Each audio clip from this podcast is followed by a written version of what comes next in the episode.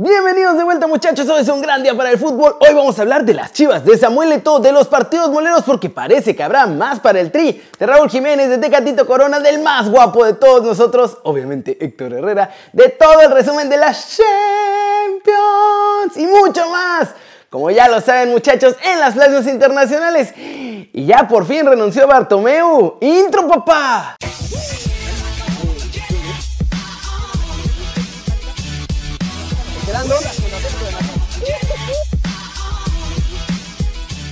Arranquemos el video hablando de Pumas y Chivas porque Víctor Manuel Bucetich le va a cambiar la dieta a Macías. Ahora va a comer banca durísimo. Y Lilini a la guata la vera. Empecemos con Chivas, porque en el rebaño no son muy fans de que sus jugadores anden hablando con la prensa y ahora en recientes declaraciones de Macías sobre el precio que le ponen a los mexicanos y que el progreso del MLS es mejor, pues ya se metió en broncas. Además de que, claro, no está haciendo nada en el campo. Es por eso que por lo menos ante Pumas, Bucetich ya está pensando en mandar a nuestro chavo a la Vancomer para que sea pues una especie de jalón de orejas para ver si Macías cambia su actitud, porque dicen allá en Verde Valle que ya está muy alzadito mi chavo. Por otro lado, la gran figura de los Pumas y su líder es Talavera. Y Lilini lo resaltó una vez más.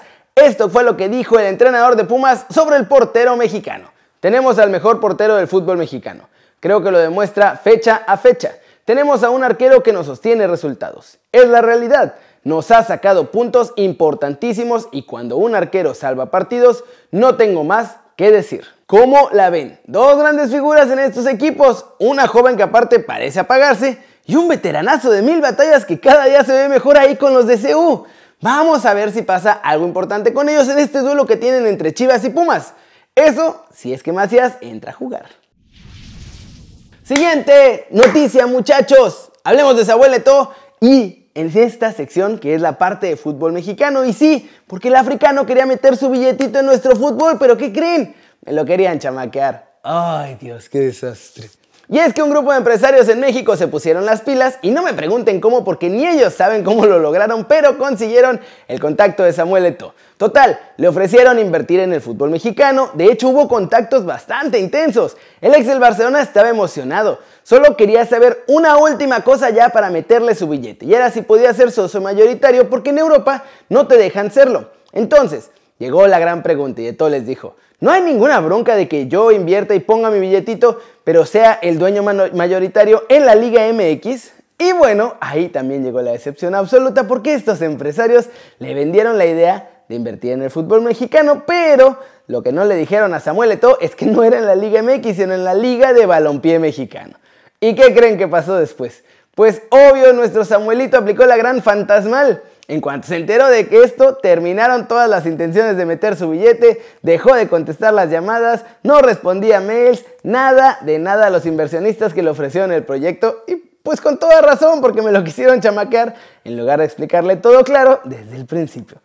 ¿Cómo la vi? Le querían dar gato por liebre y parecía una buena opción para esta liga de balompié. Sin embargo, pues es que Está raro ahí. Acaban de empezar y cada vez salen más tranzas, impagos, este tipo de engaños. Está muy raro todo en esta liga de balompié mexicano que parecía una buena idea. Y ahora toca hablar de John de Luisa, porque el presidente de la Federación Mexicana de Fútbol dice que apoya a los moleros porque sí le sirven a México, así que suena a que va a haber más. Esto fue lo que dijo. La diferencia de los moleros o no moleros es que nos ubica o provoca que se generen estos partidos son las fechas FIFA. En la fecha FIFA podemos contar con todos nuestros jugadores. Cuando hay partidos que no son en fecha FIFA, se les ha bautizado con este nombre poco apropiado.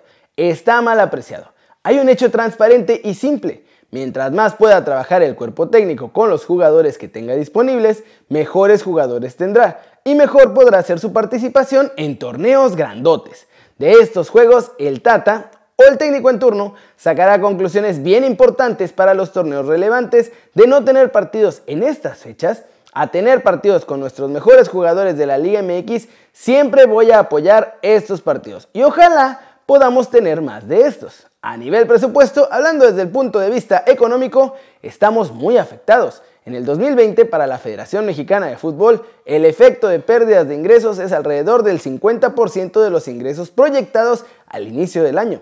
Afortunadamente para nosotros, la medida es cuatrianual, entonces estamos esperando que el 2021 y 2022 podamos resarcir parte de este año y el resto lo haremos combatiendo con nuestros ahorros.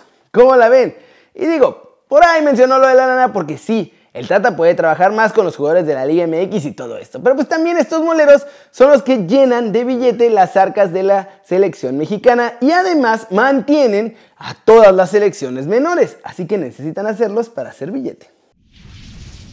Y vámonos, vámonos con el resumen de los mexicanos en el extranjero, logrando todo muchachos porque hay noticias de casi todos y hubo champions para varios de ellos, no para todos.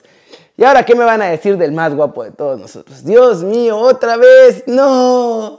Empezamos con Chucky Lozano porque nomás aflojó tantito y la prensa italiana ya se volvió a poner toda intensa y tóxica. A nuestro muñe diabólico lo criticaron ahora porque según no es tan bueno como era Callejón y ya está en picada su rendimiento. Así que dieron a tundirlo, aunque él sigue estando en el top de goleadores de la Serie A.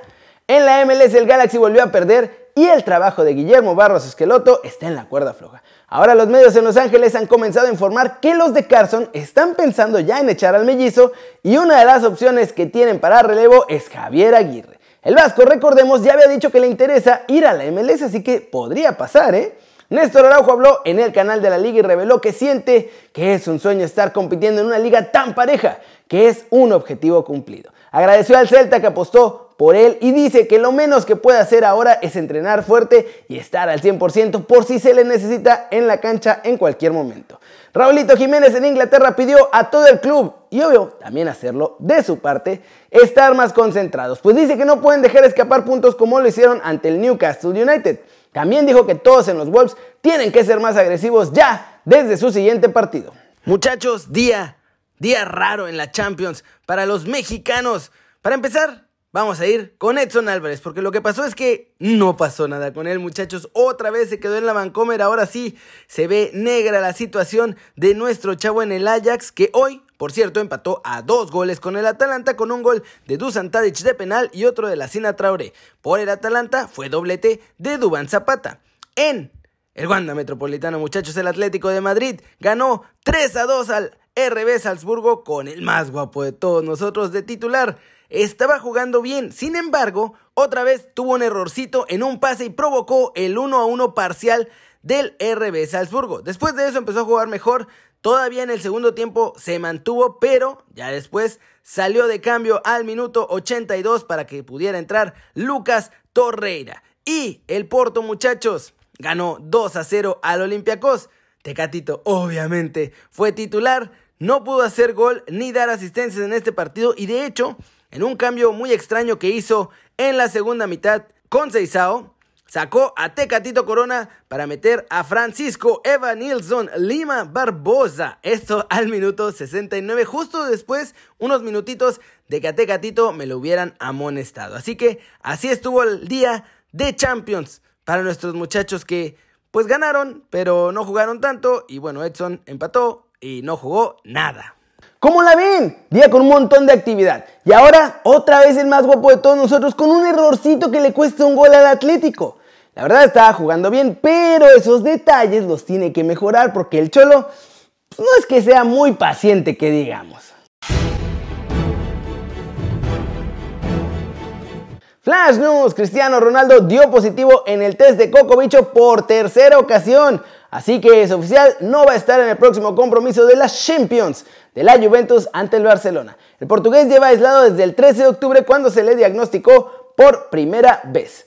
Josep María Bartomeu y toda su directiva en bloque, muchachos, por fin tomaron la decisión de dejar a la presidencia del FC Barcelona. Él y el resto de los responsables de la cúpula culé no veían con buenos ojos tener que someterse a una moción de censura, así que aplicaron la de a mí no me corres, yo me largo.